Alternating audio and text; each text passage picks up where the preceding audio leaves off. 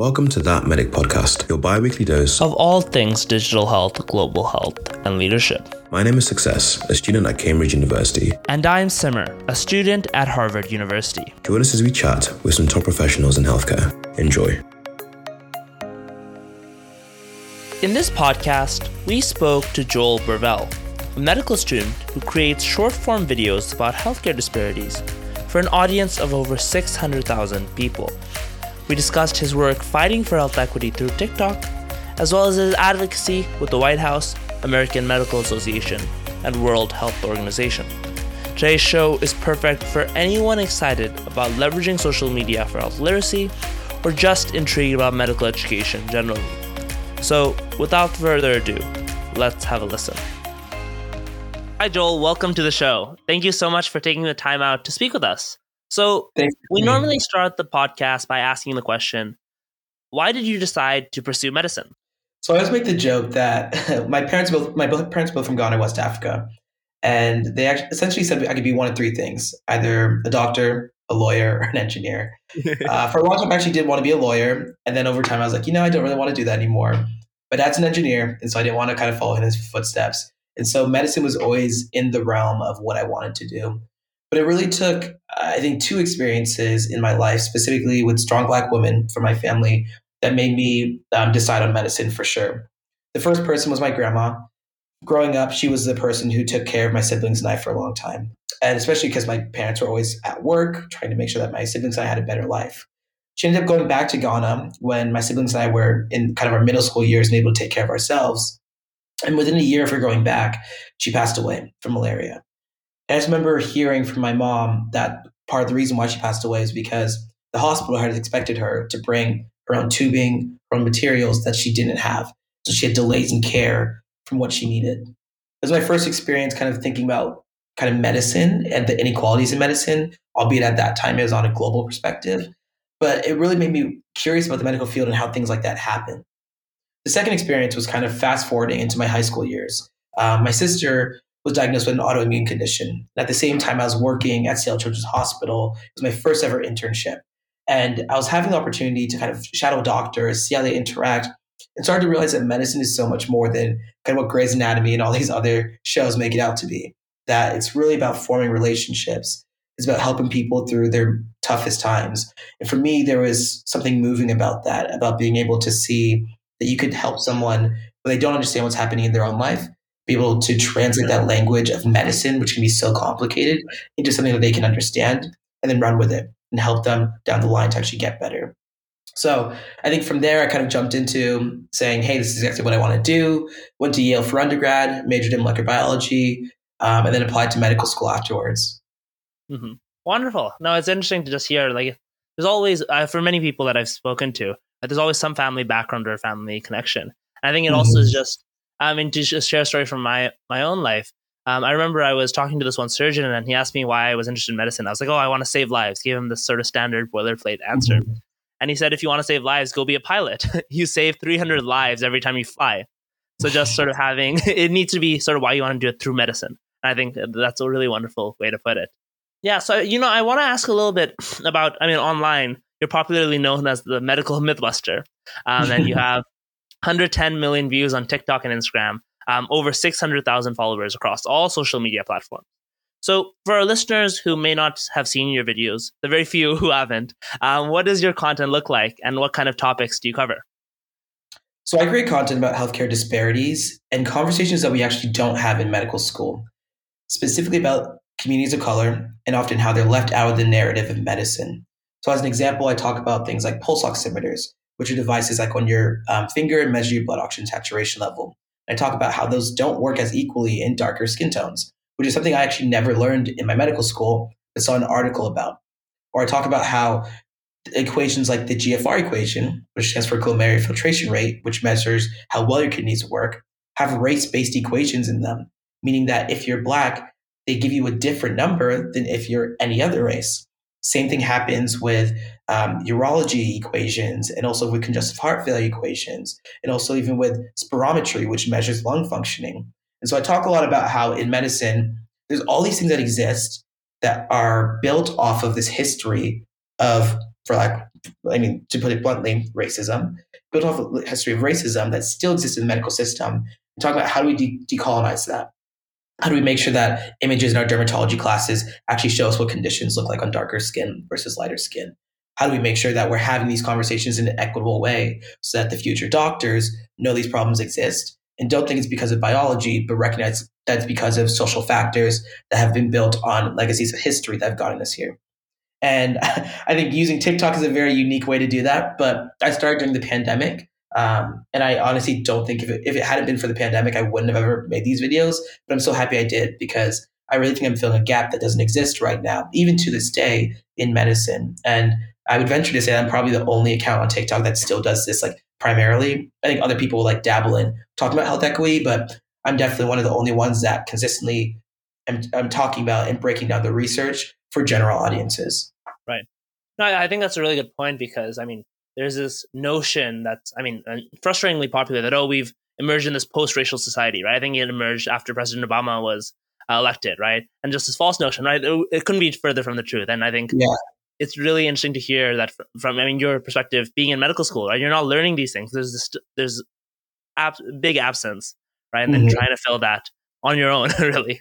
Um, exactly. I think the nice thing now is that there's a lot of research being done, but this research is happening only in the past five to 10 years. There's been, I think, research done before that, but it's just exploded in quite literally the past two years. And once again, I think COVID 2020 was this hinge point for it, where a lot of new conversations were had because you kept hearing in the media how Black communities were being devastated by COVID.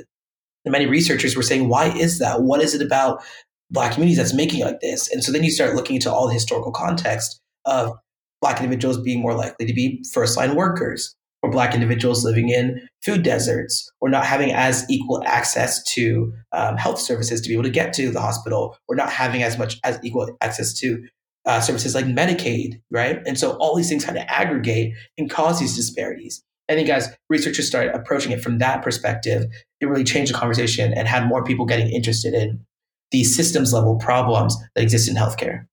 Yeah, no, that, that is a really great point. You know, I want to go back to something you mentioned, sort of that uh, one of your first racial bias series, TikTok videos on pulse oximeters. I was wondering if you could tell me the story about that. Uh, how did you get the idea to create that video on TikTok, no less? Yeah, yeah. So this was December 2020. I'd already been using TikTok for about a year, but I was talking about a lot of different things. I didn't really know my niche yet, and I was just like having fun making videos that were educational. I knew I didn't want to like I, I don't want like I like dancing, but I didn't want to dance on TikTok, you know? Um, and so before that I'd been making videos about actually what it was like to get into Yale as an undergrad and talking about I mean controversial things like affirmative action um, and talking about scholarships because actually I got I won over two hundred thousand dollars in scholarships when I was in high school and ended up paying my way through college um, for free. And so all these types of things were things I was talking about before. But I was sitting at home. I was at home for winter break, so actually around like this time. And I remember I was scrolling through Instagram, looking through stories. And one of the stories I came across was this New England Journal of Medicine article that was about pulse oximeters. And it was explaining how pulse oximeters um, essentially have a three times likelihood of reading inaccurately on darker skin, three times higher um, likelihood of reading inaccurately on darker skin. I'd recently finished my pulmonology unit, I was wondering, I don't remember reading about this. Is this true? Like it's published, so it must be true. But why would we not have this in our class? Because literally, pulse oximeters are used by every single institution, and every person, no matter what you have, gets one. Like, why would we not learn that? And I started doing a deeper dive, reading the literature, looking into it, and it turns out that for decades, this research had been, out there. I think at the time, I probably had, yeah, I definitely, I had about like fifteen thousand or twenty thousand followers on TikTok at the time um, not just like, you know, let me make a video about this. Let me just talk about pulse oximeters. And like, I don't know if it's going to do well, but like, this is just shocking to me.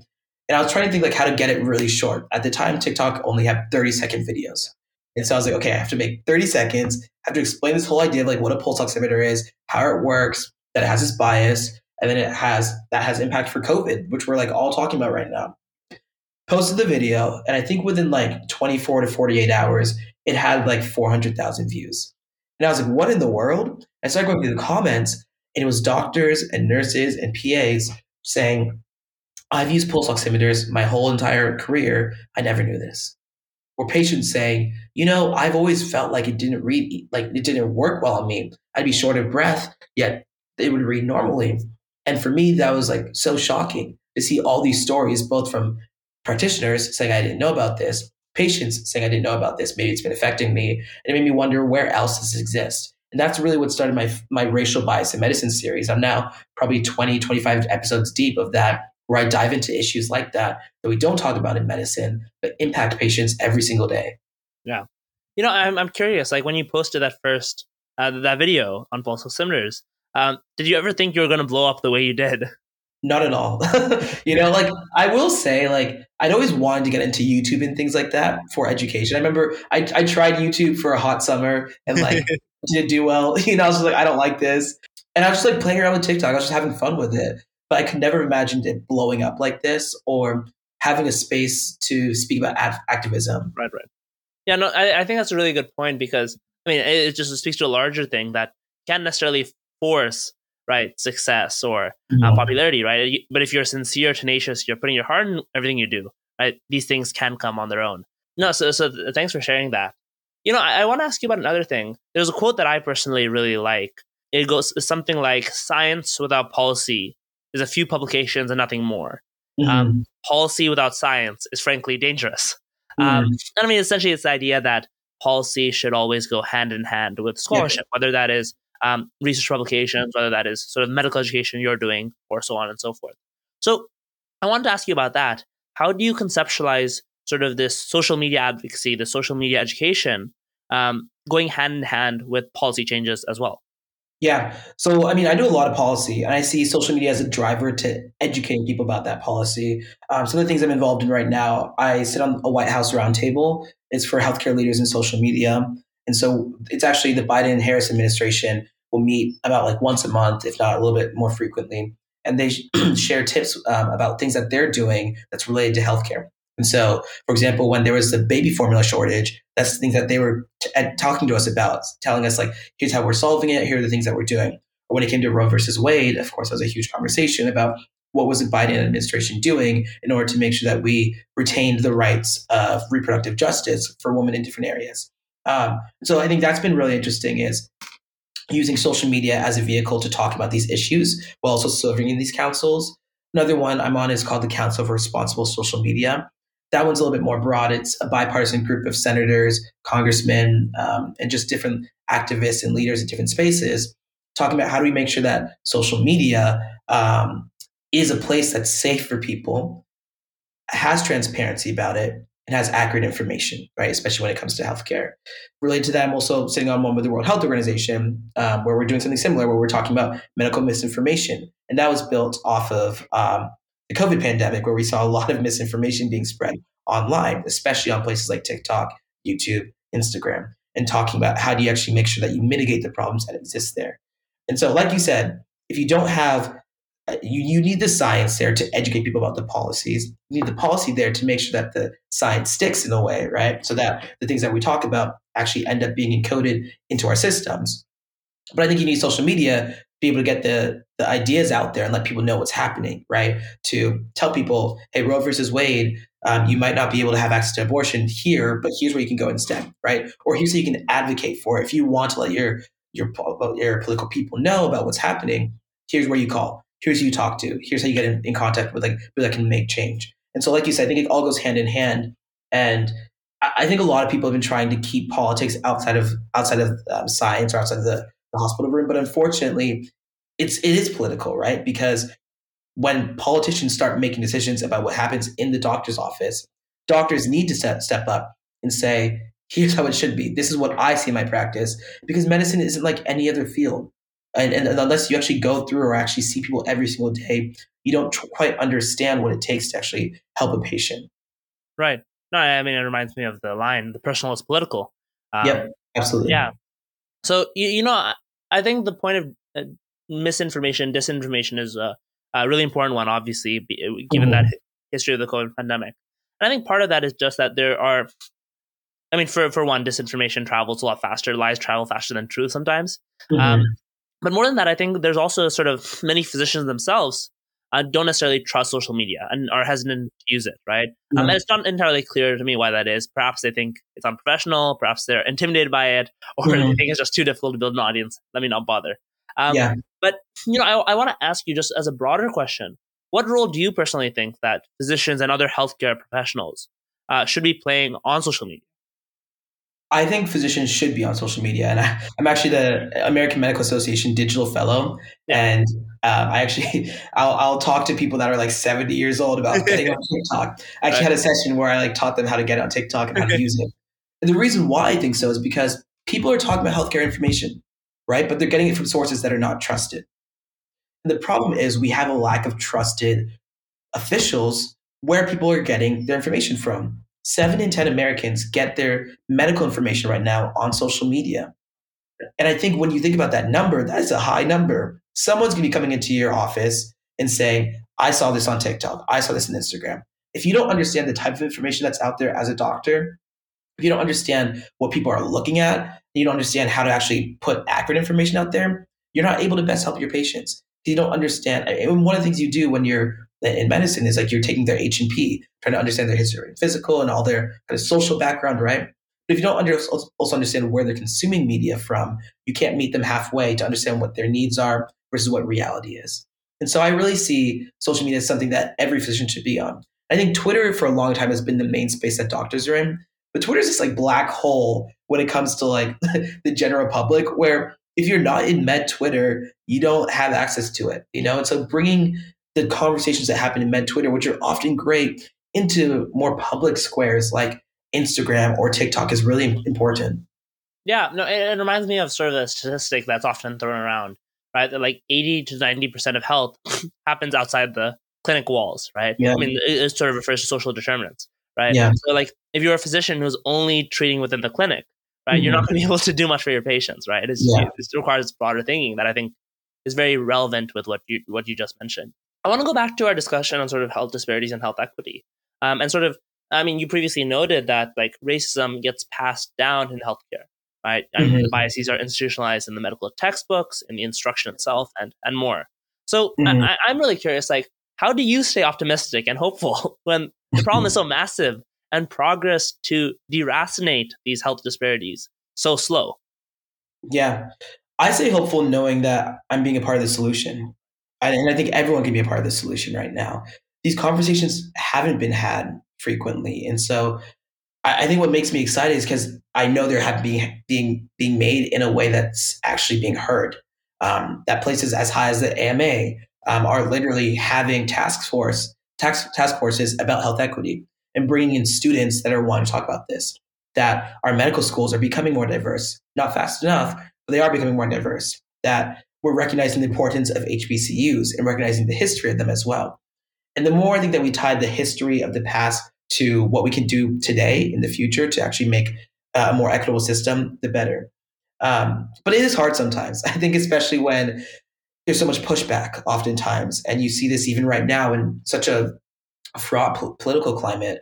Um, I actually had an I had an interview with Fox News, and they were asking me like, "Tell us about the things that you do," and I was like, you know, I'm going to go on just because it's going to be a very different audience than what I'm used to. And I want to see the criticism that people have.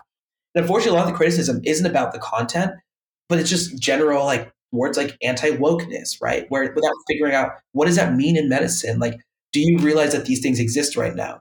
And I used to actually go on um, TikTok and they would be like these live sessions and people would have debates um, and they put in their background on like the green screen and say something like, oh, debate me about like um, systemic racism isn't real.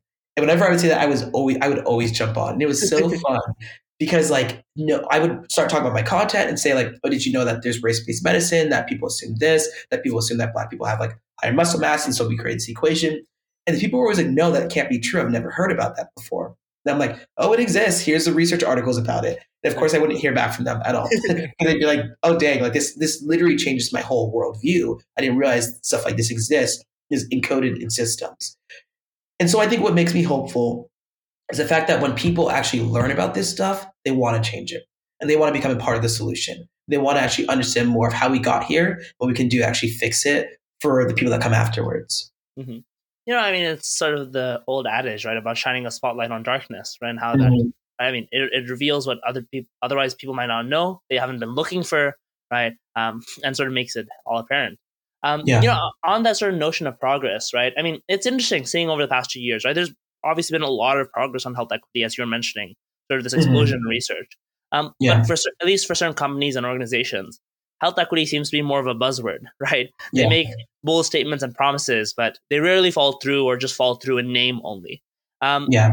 So I, I'm I'm curious, in your opinion, how should we get out of this trap of tokenizing health equity work um, and mm-hmm. work towards making this buzzword more of a reality? Um, and I'm not I'm not saying that everyone does this, but certainly you see it often. Yeah, no, and I, I agree. It definitely happens a lot. Um, I think part of the reason why it happens is because we don't define what that means or show examples of what that means. And I think that's really what I'm trying to do with social media. Like I have a whole platform on health equity, right? But I've made over 500 videos on it, which shows that like health equity is this broad thing and like being able to tackle it comes from different different ways, right? So just some examples like things that have happened in the past two years, I think show progress in the general sphere of health health equity. Pulse oximeters, which I've talked about before, earlier this month, November 1st, um, the FDA finally convened a meeting to look at them and to actually evaluate them, even though decade, decades of research existed already that they didn't work as well. So that's a huge first step, right? Like being able to say, hey, the FDA is finally taking this seriously. When it comes to race based equations, the GFR equation that I mentioned before, that assumes that all Black people have higher muscle mass and thus have better kidney functioning, there's now an equation that has removed race from it. That's huge. You know, like before 2020, that would never have happened. That still needs to happen in other places, but that's been removed. Another equation, the VBAC calculator, had this. This one's weird too, but had this. They made an assumption that um, if you were black or Latinx, you would have a less likely chance of getting a vaginal birth, but have to get a C-section. That equation's been done done away with too. Um, there's one that needs to be done now is like spirometry, which is like it assumes that all Asian and Black patients have lower lung functioning. But I, I mentioned those to show that, like, when we talk about health equity, all those things are related to health equity. We don't talk about it like that. We often just say health equity, right? It's like one big term. It can be confusing for people to understand how do I actually tackle it. But when we actually get down to the roots of GFR, or pulse oximeter, spirometry, and start one by one dismantling each of these, that's how we reach success. And so I, that's what, what I'm trying to do is really naming the problem and showing how it exists, as opposed to just putting a broad label to it. I think more companies need to do that in all aspects of it, um, especially when it comes to diversity, right? Of, of, um, of diversity of clinical trials, diversity of healthcare workforce, all that kind of stuff relates back to each of those things and being able to have people that understand how these exist and being able to dismantle them. Right. Yeah, I mean, I, I suppose it's a little bit about just going beyond words and actually um, doing stuff with your actions, right? I mean, actions yeah. speak louder than words often. Mm-hmm. Um, you know, before we wrap up, I wanted to ask you a little bit about representation as well. Um, mm-hmm. I mean, you're, as I know, you're in the cohort of the first Black medical students at Washington State University, mm-hmm. um, and you hope to enter orthopedic surgery, a mm-hmm. field where fewer than 2% of the practitioners are Black, as reported by Stat News. So, yeah. I mean, some of our listeners have had or will have similar experiences, right? Being the only one in the mm-hmm. room.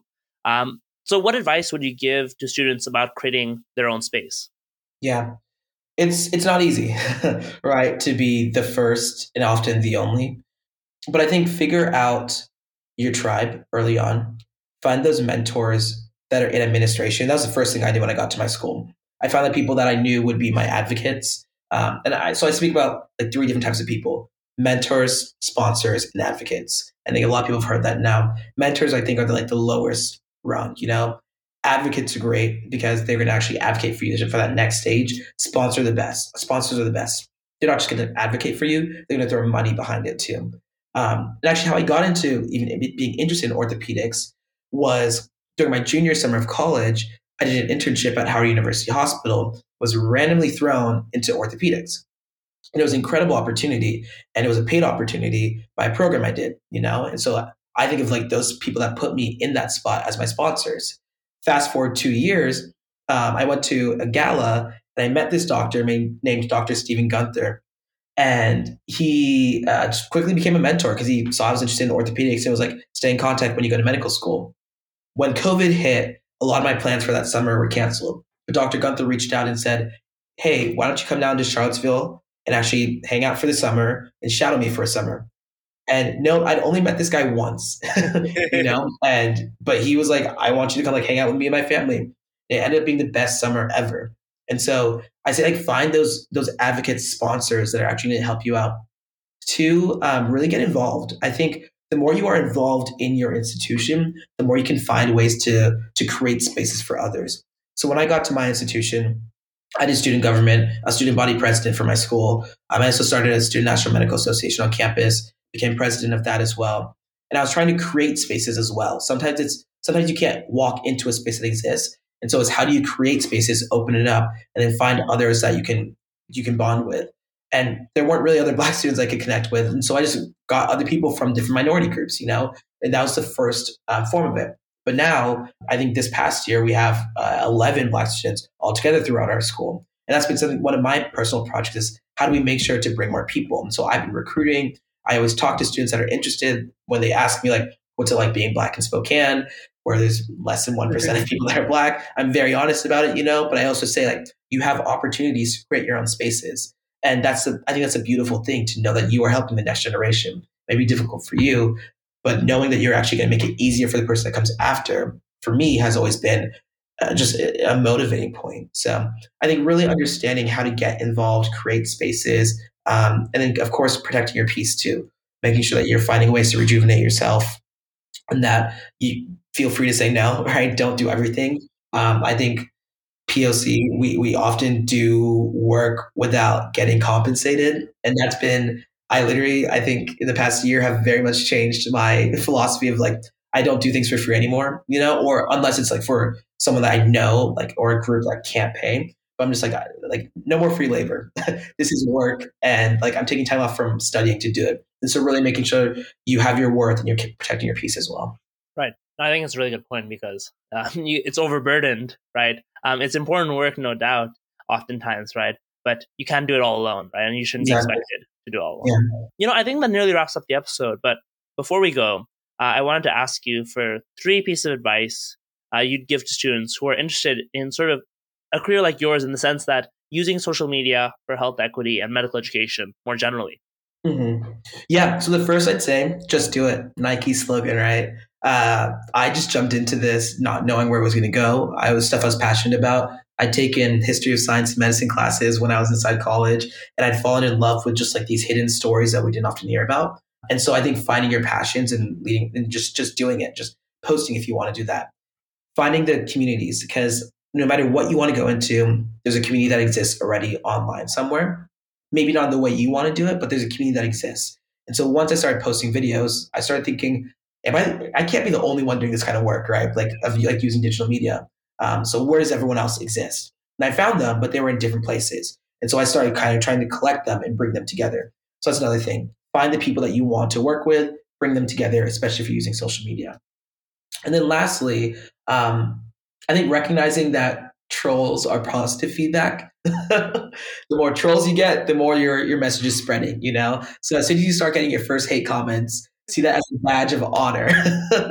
um, I say that just to say, like, especially in this kind of work with health equity, there's going to be people that push back because they feel uncomfortable about changing the norms of how things have always been.